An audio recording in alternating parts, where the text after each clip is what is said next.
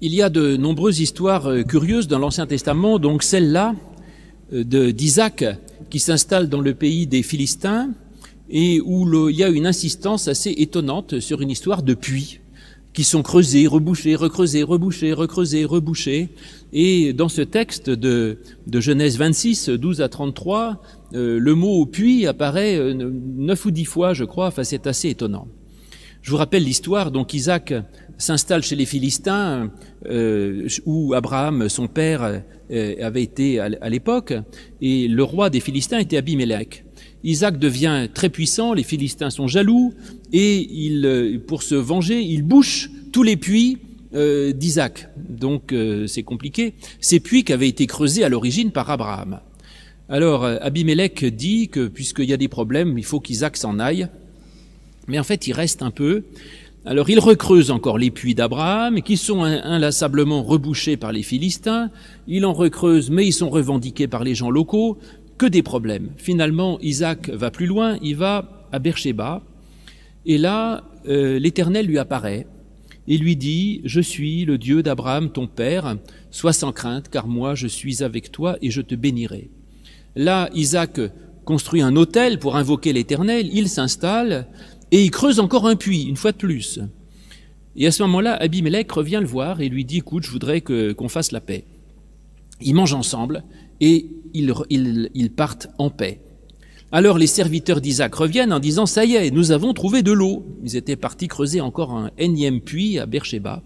Et donc à ce moment-là, tout, tout se termine bien. Donc vous disais-je, cette histoire est étonnante parce que cette insistance sur les puits m'a semblé curieuse.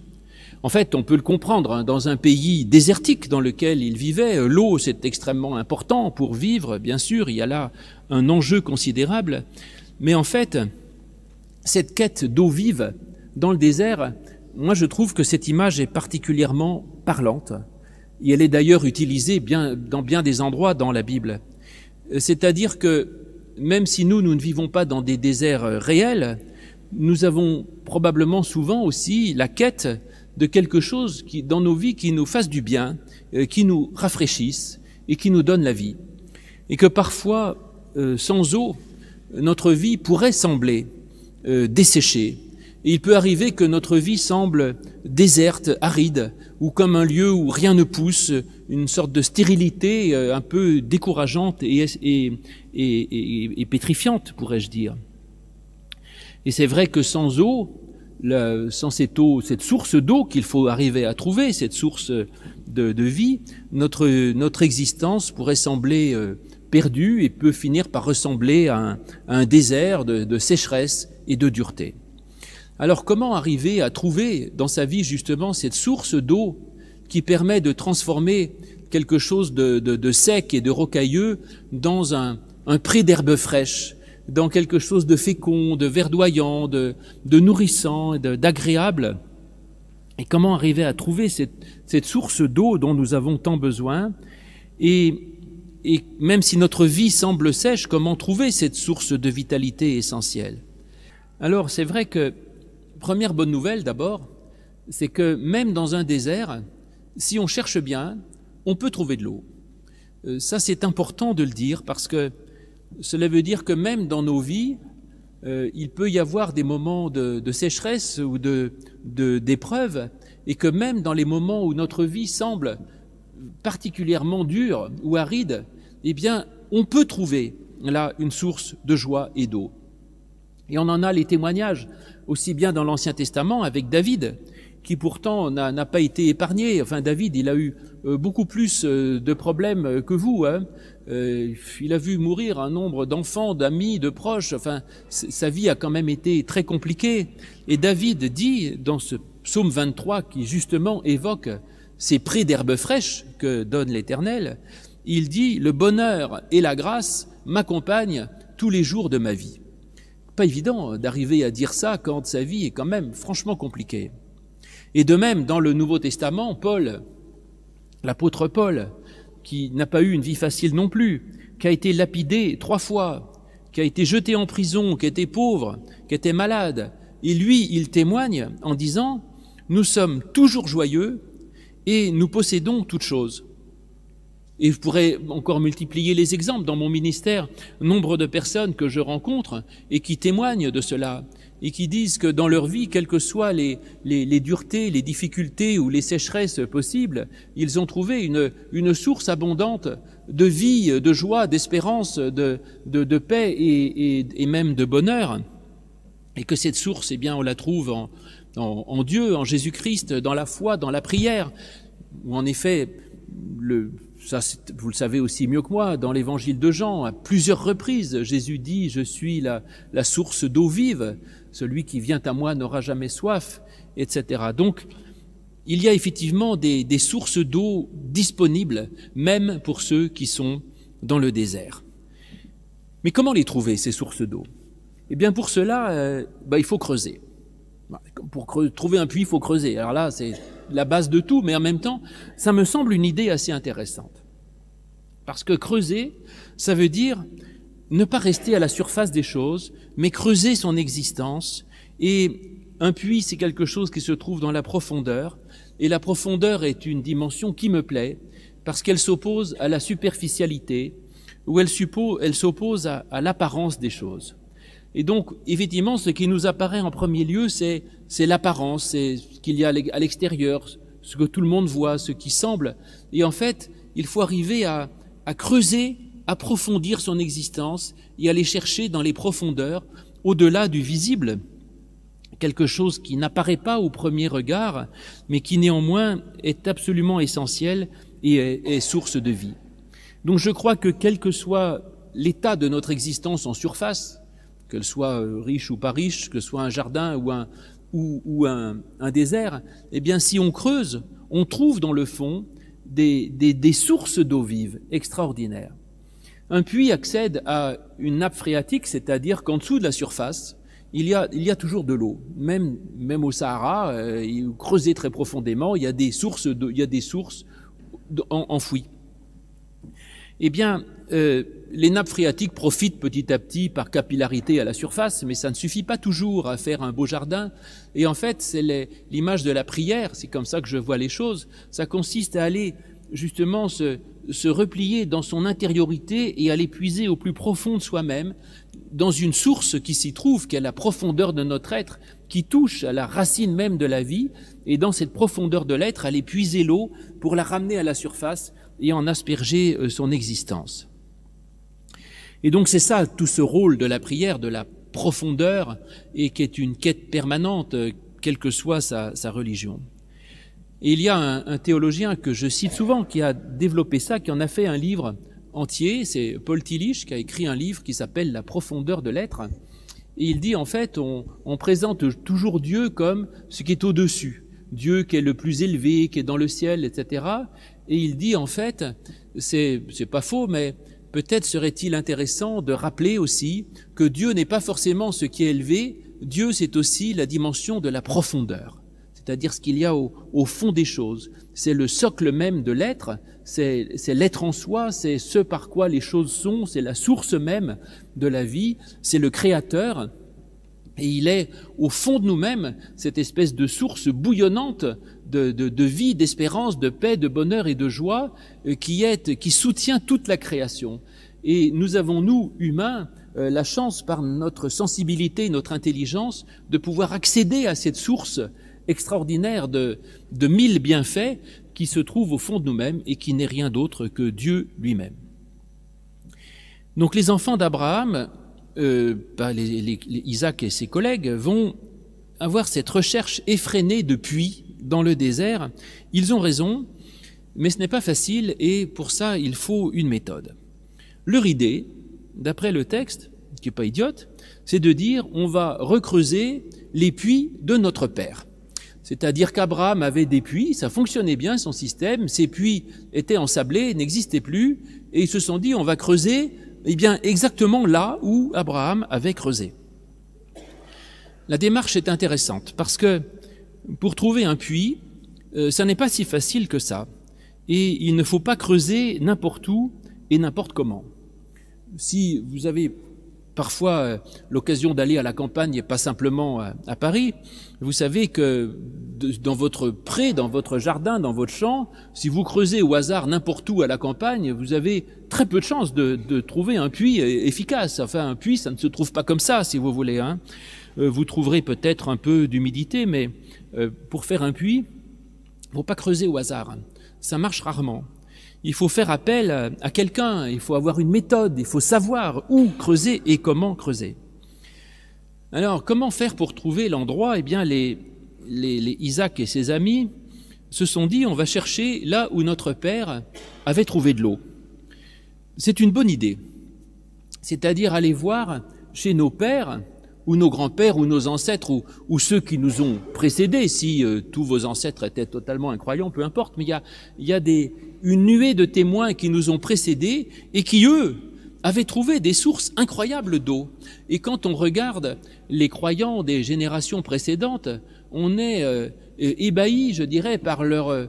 Euh, parfois, enfin souvent même par, leur foi, par leur engagement, par leur, conviction, par leur valeur, par leur, euh, tout ce qu'ils mettaient en œuvre au nom de l'Éternel, parce que leur foi était vraiment quelque chose de structurant dans leur vie et qui, euh, qui ont fait toute la qualité de leur existence et qui ont fait ce qu'ils étaient en fait et parfois même leur réussite matérielle, pourrais-je dire, mais c'est pas obligatoire.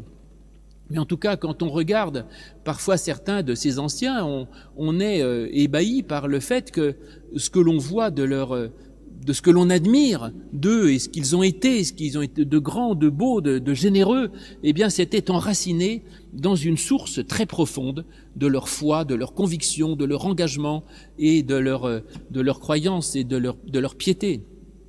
Alors ça, c'est pas toujours su parce que il y a dans le protestantisme une sorte de pudeur qui fait que les, les gens parlent peu de leur foi.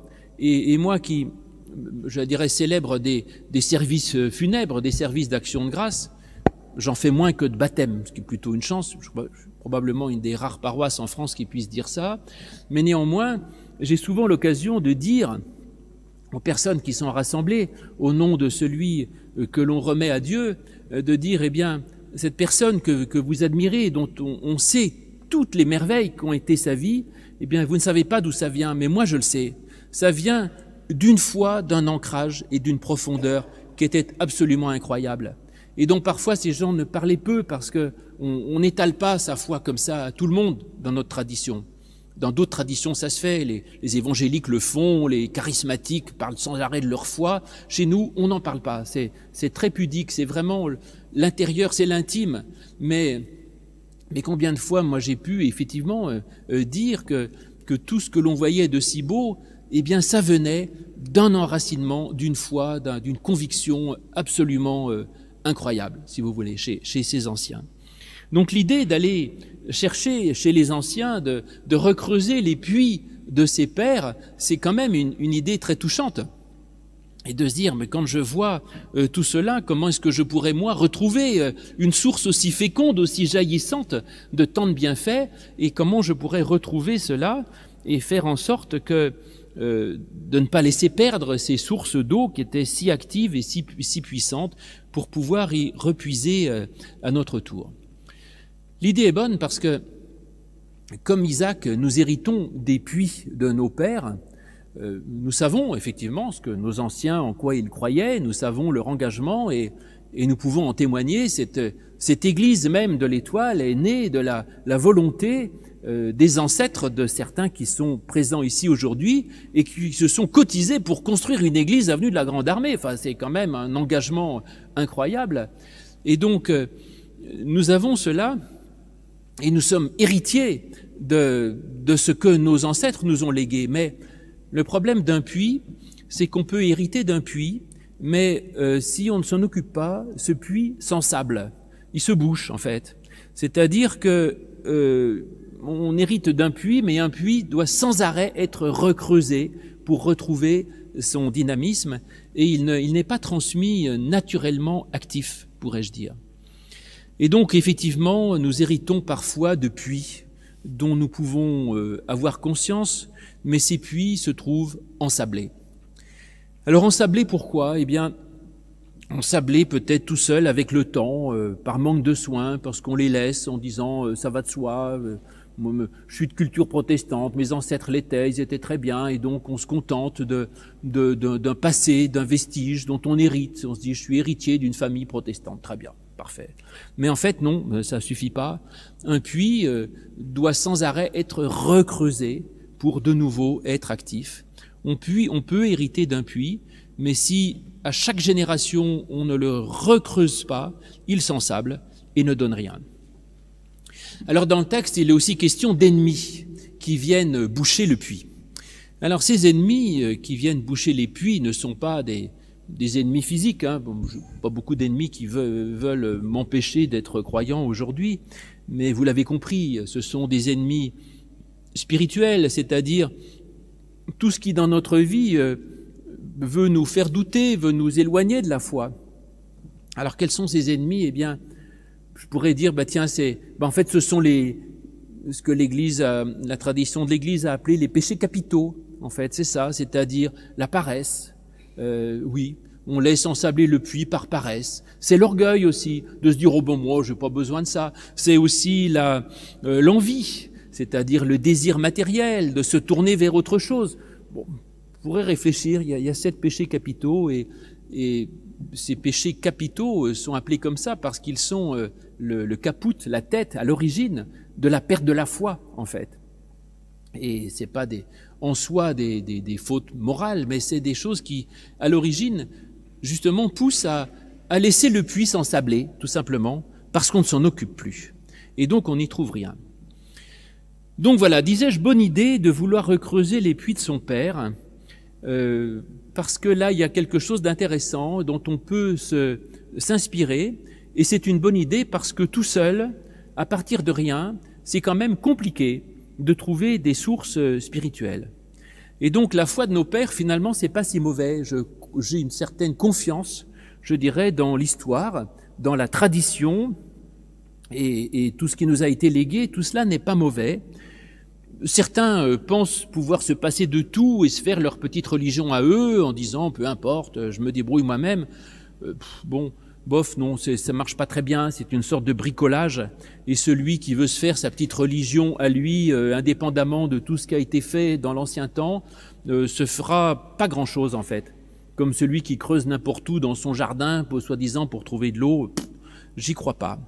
On risque également dans, dans cette quête si on se coupe de la tradition, de se laisser embobiner par des, la tonne de charlatans, de magnétiseurs, de sourciers spirituels ou autres, euh, de sectes diverses qui disent moi j'ai une solution formidable pour trouver une source spirituelle. Euh, ils disent tout savoir, mais en fait euh, non, rien du tout, ça mène pas à grand chose. Et donc disais-je que dirais-je que pour trouver cette source d'eau, eh bien il faut faire appel à des bons professionnels ben, des théologiens, l'histoire, la tradition, c'est pas bête ça. Et donc réactiver les puits anciens, c'est pas mal parce que les anciens savaient beaucoup de choses. En tout cas, ça marchait bien leur affaire. Et donc on est témoin de ces puits que l'on nous transmet, mais euh, et ça nous donne des, des, pistes quand même pour chercher. Mais vous dis-je, c'est pas facile et dans le texte nous montre que ces puits sont rebouchés sans cesse. Euh, ça, c'est une expérience qui me plaît parce que ça me prouve que je suis pas le seul à l'expérimenter. La vie spirituelle a des hauts et des bas et parfois euh, nous trouvons une source spirituelle, on croit avoir trouvé, on se trouve en, ligne directe avec le Saint-Esprit et puis parfois euh, plus rien, le puits est ensablé. Eh bien on recreuse et la persévérance d'Isaac et de ses amis est extraordinaire. Il creuse, c'est rebouché, il recreuse, il rebouché, il recreuse, recreuse, recreuse, il creuse sept ou huit fois, et chaque fois il recreuse avec persévérance. Ça aussi, c'est une valeur importante donnée dans l'Évangile. C'est le Christ qui dit qu'il faut veiller et prier, sans cesse être en quête, sans cesse en attente. Sinon, euh, si on se décourage, on risque de tout perdre et donc de mourir euh, desséché. Mais finalement, d'après notre texte, euh, Isaac va trouver le vrai succès d'un puits jaillissant seulement à la fin. Seulement à la fin. En fait, tous les puits des pères euh, posent problème. Ils seront tous plus ou moins rebouchés. C'était une bonne idée, hein, c'était bien d'essayer, mais, mais ce n'est vraiment qu'à la fin qu'il va trouver une source jaillissante. Au départ, je vous le rappelle, euh, il a été forcé de quitter le territoire de leur père parce qu'il il a été chassé par Abimelech. C'est a priori, ça pouvait sembler être embêtant pour lui, mais peut-être que ça a été pour lui une source, euh, voilà excusez-moi, une source de, de chance. Parce qu'en en fait, euh, on ne peut jamais vraiment creuser au même endroit que ses pères. Voilà que ses parents. Parce que nos parents ou, ceux qui nous ont précédés avaient une foi qui n'est pas la nôtre. Ils étaient dans une époque qui n'est pas la nôtre. Ils avaient des personnalités qui n'étaient pas les nôtres, une mentalité qui n'était pas les nôtres. Ils vivaient dans un monde qui n'était pas le même que nous. Euh, il n'y avait pas le même rapport euh, à la science, à la personne, à l'individu, à la société. Et tout ça, donc, en fait, on ne peut pas euh, dupliquer tel quel le puits de ses parents pour soi, ça ne marche pas. Et il va falloir que Isaac creuse son propre puits à lui, qu'il va faire à Beersheba. Le puits qu'il va chercher, il recreuse pas un puits ancien, il en creuse un neuf, tout neuf. Ça, c'est intéressant. Et là, il va trouver de l'eau. Mais il va trouver une eau jaillissante, pas directement il va se passer d'autres choses entre le moment où il commence à creuser ce puits qui sera le bon et le moment où on va lui dire l'eau a jailli, il se passe plusieurs choses. Euh, plusieurs choses. D'abord, bon, il creuse et puis après on n'en entend plus parler. D'abord, Isaac entend une promesse. On dit, l'Éternel lui apparut dans la nuit, bah, la nuit, peut-être la nuit du doute, de l'épreuve, je ne sais pas, et il lui dit, je suis le Dieu d'Abraham, ton père, ne crains rien, car je suis avec toi, je te bénirai. Donc première chose, il entend ou il accepte d'entendre, de recevoir une parole qui le bénit, qui lui promet la vie éternelle, avant même qu'il ait trouvé l'eau, la source d'eau vive. Avant même, ça lui dit qu'il est au bon endroit. Donc il accepte déjà de se dire, j'ai un Dieu avec moi qui me bénit. J'ai peut-être pas trouvé encore la source, mais j'ai un Dieu qui me bénit. Ensuite, Isaac, euh, même s'il n'a pas encore trouvé la source d'eau, on nous dit qu'il va construire un hôtel et invoquer l'Éternel. Ça aussi, c'est intéressant. Il invoque l'Éternel et il dresse sa tente à cet endroit-là. Il s'y installe. Et donc, il a confiance. Euh, il sait que ça prendra du temps pour qu'il trouve l'eau vive, mais il s'installe, il, remercie Dieu, il pratique si je peux dire. Il n'attend pas d'avoir la foi pour aller au culte, je le transmets à la façon moderne, mais donc il est déjà dans une, dans une démarche, alors qu'il n'a toujours pas trouvé l'eau. Et puis ensuite, c'est pas fini. Il y a Abimelech qui revient, et là, il va faire la paix avec Abimelech. Il va faire un, banquet avec lui, il va boire, il va manger, et ils disent, ils vont repartir en paix. C'est-à-dire que là, on a le troisième aspect, qui est la foi vécue. Euh, la, foi pratique, je dirais.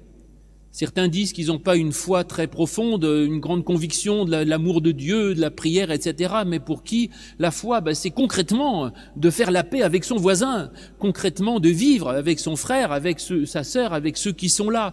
Et donc Isaac fait ça. Il n'a pas encore trouvé l'eau vive, mais il commence déjà par avoir une foi vécue. Et il fait la paix avec Abimelech. Il se tourne vers l'autre il s'implique dans la façon de vivre avec les autres. Et il est toujours en attente euh, du puits, mais on n'y pense plus en fait dans l'histoire. Quand, si, vous lisez l'histoire, on n'y pense plus à cette histoire de puits. Et tout à coup, ça tombe comme un cheveu sur la soupe. Ils arrivent et ils disent il y a de l'eau. Ça y est, l'eau a jailli. Et donc les disciples, les serviteurs vont dire ça. Cette source d'eau qu'ils cherchaient, euh, ils la trouvent finalement parce que peut-être précisément, ça n'était pas une, une quête désincarnée ou théologique, mais c'était une quête très concrète qui s'est euh, qui s'est incorporée dans un mode de vie. Et finalement, il, on trouve parfois l'eau au moment où, où on arrête d'en faire la seule priorité et où on garde cette attente fondamentale d'essayer de rechercher cette source spirituelle qui va pouvoir irriguer notre vie, mais que sans attendre cela, eh bien déjà, on se met dans, l'action et dans le monde et dans pouvoir vouloir vivre l'évangile avec ses prochains. Et donc Isaac, vous disais-je, va faire son propre puits, euh, à peu près là où son père Abraham était installé, Beersheba, si vous connaissez l'Ancien Testament, vous savez qu'Abraham y avait été, y avait vécu. Et donc, à peu près au même endroit qu'Abraham, mais pas pile le même. Et ça, ça m'intéresse, c'est le sien. Et d'ailleurs, euh, toute cette histoire de rapport au père est plus compliquée qu'il n'y paraît. Parce que Abimelech, le roi euh, donc avec lequel il se dispute au début, qui le chasse et finalement avec qui il fait la paix, Abimelech, en hébreu, ça veut dire mon père est roi. C'est drôle ça, mon père est roi. Et donc, c'est un peu freudien l'histoire. Peut-être qu'il faut être dans la quête du père à un moment donné, il faut un peu tuer le père ou un peu chercher ailleurs, pas chercher à copier exactement ce qu'avait fait le père et finalement se réconcilier avec le père, c'est-à-dire aussi avec la tradition ancienne, avec ce que vivaient ceux qui nous ont précédés, mais finalement faire la paix avec eux et trouver la juste distance qui fait qu'on s'installe au même endroit qu'eux, mais en se faisant son propre puits à soi.